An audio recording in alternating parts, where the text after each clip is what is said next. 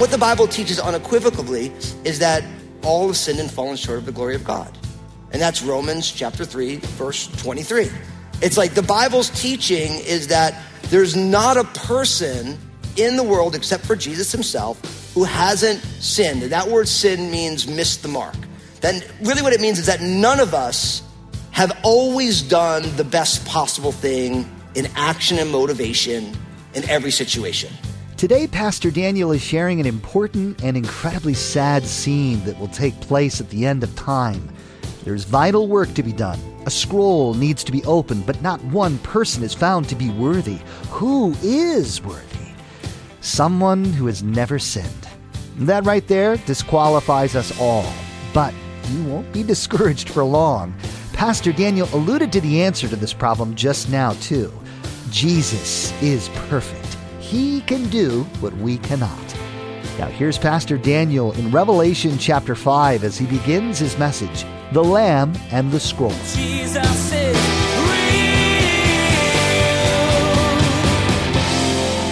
So I don't know about you, but I take my roles in this world very seriously. You know, I take being a husband very seriously. I take being a dad very seriously. But what's funny is, is that if you were to catch like a little snapshot of some of my parenting moments, you might not think so.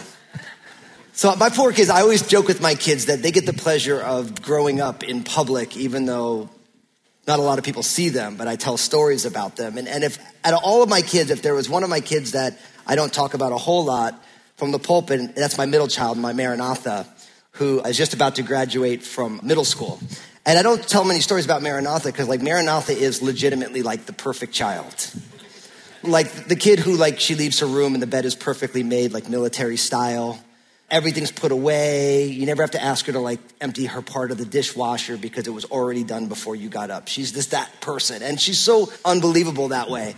But Maranatha is also your classic overachiever. Like she just can't help herself. If, if, if they want 22 slides on a project, she's going to give them 26. Just because you, can, if you got to do 22, I'll do 20, I'll do four extra. That's who she is. And so, you know, it's the end of the school year and she's graduating from eighth grade right now. But you know how it goes at the end of the school year? Because like everyone's like kind of done, but nobody's really done. And so the teachers are like loading them up with work and, and my Maranatha is like. And so because my Maranatha is an overachiever, she can't help but like take all of this very seriously right? And now I love Maranatha so much, and I, I so appreciate who she is. But just yesterday we were talking, and she had like all these assignments about that she has to have due, and she, you know, she's literally graduating eighth grade in like six school days. So it's like she's at the end of this thing. And I look at her and I say, Hey, Maranatha, I'll buy you a cake if you don't turn in that assignment. and Maranatha just kind of looks at me like she's like, because she knows that like I would get her a cake if she didn't turn in that assignment. Now, right now, I know some of Maranatha's teachers go here to Crossroads and like, oh my God, Pastor, don't do that. But the idea is, is that like Maranatha takes it so seriously that as her dad, I want her to be like, hey, listen, I realize this assignment, you have to bring in it, put it in, but like you're getting straight A's and in like eight days, everything you did in middle school is not gonna matter anymore. It's like, it's over, right? But at the same time, if any person heard me say, I'll give you a cake if you fail that class, they'd be like, what kind of a father is this? It reminds me of a number of years ago when my son Obadiah, my oldest, when he was playing a competitive basketball. And I'm like, look, I'll take you out for dinner if you fell out of a basketball game. And I did that because he's like, he's, he's a good basketball player, but you know, he's, Obadiah's a nice person. Like, he'd be kind of like, I don't want to get, I'm like, listen, you need to be aggressive. It's basketball. You got to play good defense. So fouling is good. And I'm not saying you should knock someone's head off. I'm not saying you should clothesline somebody, but like fouls are good. Then remember I was talking to his coach at the time who goes here to Crossroads. He's like, is it true you told Obadiah you'd take him out for dinner if he fouled out? I'm like, I totally did. He's like, that's a great idea, you know? But what's funny is, is you think you're like, how can a pastor tell his kids to foul out of a basketball game? How can a good dad tell their child not to turn in the assignment and you reward them with a cake. Now that's, I want to teach you a word. It's called paradox. Say, everyone say paradox. Okay, parrot, this is an important word, we're gonna see this all through the text we're gonna see today, but this is so important because the paradox is something where two seemingly contradictory ideas, they don't seem to wanna go together, but when you really look at them, they, they belong together. Now, here's what I wanna tell you. There are a lot of things in life that are indeed black and white. And the Bible, there are things in the Bible that are crystal clear. But apart from those things, one of the biggest struggles we have in our world today is people struggle to hold what seems to be contradictions together. You and I do it. I'm here to tell you our entire political system is actually designed to not know how to hold tensions together. Right? Everyone picks a side, they argue about the side, and they pretend like the other side actually doesn't exist. Which, if you really think about it, you're like, no, actually, they do exist. Like, there are contradictory ideas that go together. Now, what's amazing about this is when I was in college studying psychology, I remember they talked about the self actualization pyramid, and the top of the pyramid was the resolution of dichotomies, where you can resolve that two things that seem to be contrary actually can happen at the same time. I remember reading that and I took an exam on it, and I remember thinking to myself, I have no clue what that means. But what's amazing is at the end of college, I started walking with Jesus, I started reading the Bible, I started realizing that the Bible is a book of tremendous paradox. That there are things in the ways we are called to look at the world because of the scriptures that we find that there are seemingly contradictory ideas that we need to learn how to hold in tension. That it's not often either or, it's actually both and. And we don't really enjoy those. We kind of want it to be like, just give me a place to land and I'll just land there. But our world is full of them. I talk to our staff, I've been talking to our staff about this a lot. This idea that we say that as a church, our job is to embrace the tension, not try and resolve it. Because we want to resolve things, but so much of life is an embracing of tension. I was just thinking about this because, you know, when you think about when someone goes home to be with the Lord, that is both a beautiful thing and a heartbreaking thing at the same time. Like, and you know that, like, you know, like, you know, it says in the Bible, precious in the sight of the Lord is the death of his saints. But at the same time, it leaves a hole here. We know heaven awaits, but we feel lost. See, that is a paradox. It's like, but what we have a tendency to do is we have a tendency to be like, oh, all I'm going to do is grieve because I'm missing them. And I'm going to forget that it's a beautiful thing that they're in heaven and in eternity, that there's no more sickness, no more death, no more pain. Every tear is wiped away from every eye. Or what we do is we act like we shouldn't grieve on earth because it's so glorious. And it's like, no, no, it's actually a tension that we manage where we grieve because we love and we lose. But at the same time, we're like, man, they are doing so good right now. I'm so jealous. Like in heaven, you don't gotta mow the lawn. There are no moles in heaven. It's like there's all, you know, there's no exams, there's no like, you know, insurance rate high, there's no gas prices. It's like heaven's gonna be rocking and awesome we have to learn that within the kingdom of God, we need to learn how to embrace these tensions. And it's hard for us because it actually feels like we just want to resolve the tension. We want these things to be like nice and easy in their little boxes. But the Bible gives us an alternative script, so to speak, a different way to see the world. And these ideas of being able to hold seemingly contrary ideas in tension is literally on every page of your Bible. And so today, as we're looking at this beautiful scene of heaven in the book of Revelation, we're gonna see a number of those paradoxes. And we're gonna, we're gonna try and grapple with them together. So open up your Bibles, Revelation chapter 5. We're gonna take verses 1 to 7 today. We take the first half of Revelation 5. So if you, I want you to read along so you see where we're getting all this from. So this is what it says in verse 1, Revelation 5. It says, and I saw in the right hand of him who sat on the throne a scroll written inside and on the back, sealed with seven seals. Then I saw a strong angel proclaiming with a loud voice, Who is worthy to open the scroll and to loose its seals? And no one in heaven or on earth or under the earth was able to open the scroll or to look at it.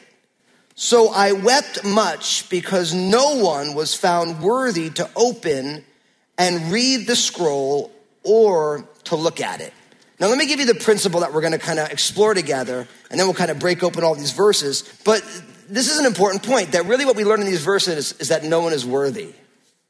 There's no human who's worthy. That's really what we're learning here. Now, this is going to be a tension that we're going to manage and we're going to talk about it. But, you know, the main idea here is, man, there's no one worthy. Now, if you remember, John has been taken up by the Spirit and he's get this vision of heaven right? And remember, initially he was kind of captivated with the throne that was there, not who was on the throne, but the, all the colors associated with the throne. There was, there was thunders and lightnings, and there was all this light, and then there were these 24 elders who are around the throne. They have these victor's crowns and these white robes. You know, and then we find these four living creatures. And if you've missed all this, go back in the archives and look at all the stuff we talked about in Revelation 4. There's these angels, and these angels start crying out, Holy, holy, holy Lord God Almighty, who was and is and is to come. They're praising God's holiness. And then when that happens, the 24 elders are like throwing their crowns down and they're praising God. So you have like this beautiful praise course. But now when you move into chapter five, what we hear is that there is someone sitting on the throne and in, in his right hand, there is this scroll and it's got writing on the inside and the back and it's sealed with seven seals. So there is this, you know, back in the day, they didn't have uh, bindings like we have today. They would use kind of papyrus papers and they would roll it up. So it's this idea of a scroll. And what's interesting is that, and I did a lot of research on this, this idea that it was written on front, on inside and on the back. So it's writing on two sides, which wasn't really normal in that culture. It would be often for the writing to be on the inside of the scroll and be rolled up, but it being kind of written on both sides. And if you look at some of the research from ancient cultures, they would say that if you were selling something, it was written on the inside, but if it was something that you couldn't sell, it was written on both sides, which is very fascinating. So, whatever this document is, for the people who heard this, they thought of this is not something, it's not like a, a buying transaction. This is something that was actually not sellable. And the fact that it had seven seals on it. Now, if you know your Bible at all, there's this idea of the signet ring. Everybody ever heard of the signet ring if you're reading through your Bible? It was the idea of, the, it was like how you marked what was yours. And so uh, a landowner or the head of the house would have a signet ring and they would take like a little bit of wax or maybe today we use crayons if, if you're crafty like that. And you heat it up, you put it down and you put like a little imprint in it. What's interesting is that most scrolls would be closed with just one dab, but the idea that there were seven seals on it if you do the research, anytime there was a last will and testament of one of the Roman emperors, it was always had seven seals. So all of this points to something like, what is this scroll? But we realize that it's got writing on both sides, it's sealed with seven seals, and the simple question is, is who is worthy to open the scroll? Now, everyone wants to know what the scroll is, right? Everyone's like, hey, what's the scroll? Now, what's amazing is, is it doesn't, the Bible doesn't say specifically what it is. But as we move into Revelation 6 and following, each one of the seals gets opened, begins this kind of successive waves of judgment on the earth. And so the most simple explanation for what the scroll is, it's really the unveiling or the revelation of the mystery of God, of God's judgment and how his kingdom is going to come. That's really what the scroll is. And really, by the time you get to the seventh seal, it starts the seventh trumpet. By the time you get to the seventh trumpet, it starts the seven vial judgments. And so all this thing becomes this cascading events that are happening. But really what you find is that this, it's the inheritance of God in all that he has created, and it's how that's all gonna come to pass. That's what the scroll is. And the question is, who is worthy to open the scroll and to lucid seals? And then immediately we find out that nobody, either in heaven, on earth, or those under the earth, are worthy. And John, when he hears this, starts to weep. That this scroll is, no one is worthy. Now, why I think this is so important is because the Bible teaches us some very specific things about humanity, about people. And whatever your view of humanity as a whole, that shapes the way you see what its destiny is, how it should function in the world. And what the Bible teaches unequivocally is that all have sinned and fallen short of the glory of God. And that's Romans chapter 3, verse 23. It's like the Bible's teaching is that there's not a person in the world except for Jesus himself who hasn't sinned. That word sin means missed the mark. Then really what it means is that none of us have always done the best possible thing in action and motivation in every situation. So I always love it. Like, you know, when you're raising kids, you learn a whole lot. I, I remember, I'll never forget when uh, Lynn and I, when we, before we came here to Crossroads, we were planning churches. And I'll never forget we were, when we were in the Bay Area of San Francisco, we planted two churches and we were kind of pastoring them at the same time. And I remember at that time, Obadiah was probably like two years old. And they don't call it the terrible twos for nothing you know? And so I remember like we, we were renting this facility and, and like, it was funny, like, because Lynn was, you know, when you're a church planner, it's like everybody, it's all hands on deck. So Lynn was like, we had, Obadiah was little and Maranatha was just born and there was like, you know, eight kids and Lynn was like doing kids ministry and running around and I was preaching and leading worship and it was just wild and crazy times. But I remember that there was this plant in the kids ministry area and all of a sudden Lynn comes in and there's a bunch of dirt on the floor. And Obadiah's hand is black as can be. Obadiah, were you in the plant? No. Now, do you think for one second any of us taught him how to do that? Like, we're, you're like, well, Fusco, maybe you did. Like, you're going to give your kids cake to, you know, to, to not turn an exam. But like I said, I'm like, hey, Obadiah, now listen, when you do something you're not supposed to do and you get called on it, definitely deny it. Like, no parent does that. But all of our kids do that anyway. It's not the kids, right? You know how it is, right? Like the parents, they get caught doing something else. I didn't do that. You know, honey, did you not put your laundry in the laundry basket? No, it's in the laundry basket. She sends you like a picture of like next to the bed. There's the socks, you know? It's like we do that all the time. And so that is part of the human condition. Now, what's important to realize is that although all have sinned and fallen short of the glory of God, that is not the only thing about who we are as humanity. Because if we want to talk about the paradox, the Bible teaches the complexity of what it means to be human. Where on one hand, we've all sinned and fallen short of the glory of God. Not one of us, except for Jesus, has always done those things which pleased our Father in heaven. We have not always lived up not only to our own highest values of what we think is important, let alone God's perfect values for what he thinks is important.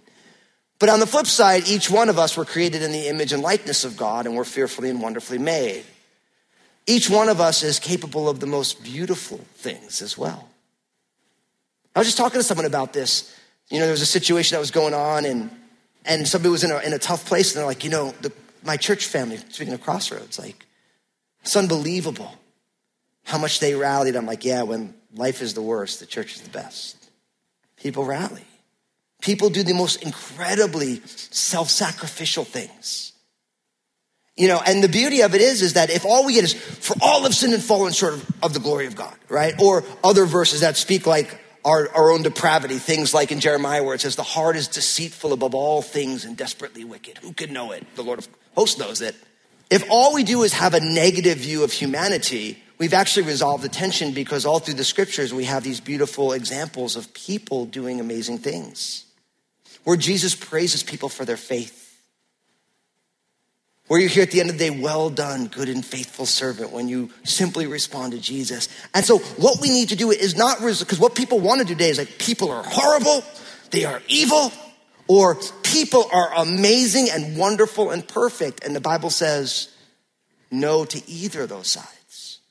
God's like, look, I want you to embrace this reality that not only you and I, but everybody is both extraordinary and treacherous. We do amazing things and then horrible things. You have a great week and a horrendous Friday night. You have a great Friday night, horrendous Sunday morning. Like, listen, straight up, some of us are gonna leave church today and you're gonna get mad at someone leaving the parking lot. All the parking folks are like, I know. Like, you're like, hey, turn to the right. Like, I'm going to the left. You're like, you just worship Jesus. Like, go to the right. Like, it's okay. But it's how it goes. And it's a tension that we all need to learn how to manage. And I'm here to tell you, when you love Jesus, we just become more aware with the, the contradictions in our character. Like, I love Jesus, and there are times when I'm processing life can be incredibly faithless. And then you're like, well, Fusco, but you're, you're the pastor. It's like, yeah. Sometimes when I, my first thought on a situation is, this is never gonna work. I, like, this is a bad idea. Like, we're going, it's going down, you know? And then the Lord's like, Daniel, not going down. I'm right here. What are you work? This is my job. And I'm like, oh, yeah, sorry, Lord. And we have to learn how to hold our uh, understanding of humanity with this tension of who we really are. Not overly optimistic or persistently pessimistic, but this complex that we are, that no one is worthy to receive this scroll from God. All have sinned and fallen short of the glory of God. But at the same time, we're all capable of pretty extraordinary and beautiful things. And we need to move in the world in that same way. Now, I realize that, like, I prepped this message in its most basic form months ago, and I realize that I get the distinct or unique pleasure of sharing this today, given the events that we've had as a society. Mass shootings all year. And what we're apt to do when we see the evil of humanity is we jump to one side or the other. But we have to learn how to not try and resolve the tension because it makes us feel in control, but to realize that God is in control and that all of us are a collection of good things and horrible things. Now, we might never do some of the most horrendous things that ever happened, and praise God for that. But all of us have the capacity to be dishonest, vindictive, angry. We all have the capacity to lash out. And when we look at what it means to be human in the light of who God is, we have to embrace the fact that all of us are flawed. On our best days, we're still fatally flawed. And it's why Jesus is the hope for all of humanity. Amen. The, the best one of us on the best day with the best track record is one foul or off thought away from busting that whole thing up. It's inevitable. And so we realize this is why Jesus is so important because when it comes to the unfolding of the inheritance of God in this world, the purposes of God for all of humanity, there is not one person who's been glorified in heaven, not one person who is both alive, saved, and unsaved on the earth, and not one person who is under the earth, which is a euphemism for being damned. Not one person is worthy to open scroll. And John is literally overcome with emotion because of that. But you realize that the story doesn't end there at all because look at what happens in verse five. What's the first word there? But. I call that the glorious buts of the Bible. I don't know why people giggle. What butts are you thinking of? Anyway, it's a contrasting word. But one of the elders said to me, Do not weep. Behold, the lion of the tribe of Judah, the root of David, has prevailed to open the scroll and to loose its seven seals. And I looked, verse 6, and behold, in the midst of the throne and of the four living creatures, and in the midst of the elders stood a lamb, as though it had been slain, having seven horns and seven eyes, which are the seven spirits of God, sent out into all the earth. Jesus is We are all sinful. It doesn't matter how good you try to be, even one tiny, fleeting thought that isn't aligned with God's views is sin, period. That may sound harsh, but how can you compare to a perfect God? He has never and will never be wrong. Pastor Daniel reminded you today that this sin is what's separating you from God. And there's no way to bridge the gap except Jesus, God's Son, has bridged the chasm. His death on the cross was all that was needed. You simply need to accept Him as your stand in. Hey, everybody, this is Pastor Daniel, and I want to be honest with you for a moment. Life is messy, and the hard reality is if it isn't messy for you now, it will be, and it probably has been in the past. Did you know that you can still thrive in tough times? It's true, but only through the power of Jesus. That's the purpose behind my book, Honestly. I want you to know how to keep living your best life in Jesus no matter the circumstances. You can find out more about it and get your own copy at jesusisrealradio.com. Hey, I wanted to remind you that each day on Facebook, Pastor Daniel shares a simple two minute message. In this message, Pastor Daniel draws out an important biblical truth really helps set your day on the right path. So be sure to follow Pastor Daniel Fusco on Facebook and share these two minute messages with your friends and family. Next time, Pastor Daniel will continue explaining why Jesus is needed in your life. He'll remind you that while you are sinful, with Jesus you can be better. You have the capacity to do good and to be a reflection of God. But you need Jesus to do this. With Him and through His power alone, all things are possible. You've been listening to Jesus is Real Radio with Pastor Daniel Fusco of Crossroads Community Church. Pastor Daniel will continue teaching through this series called A Year of Revelation next time. Until then, may God bless.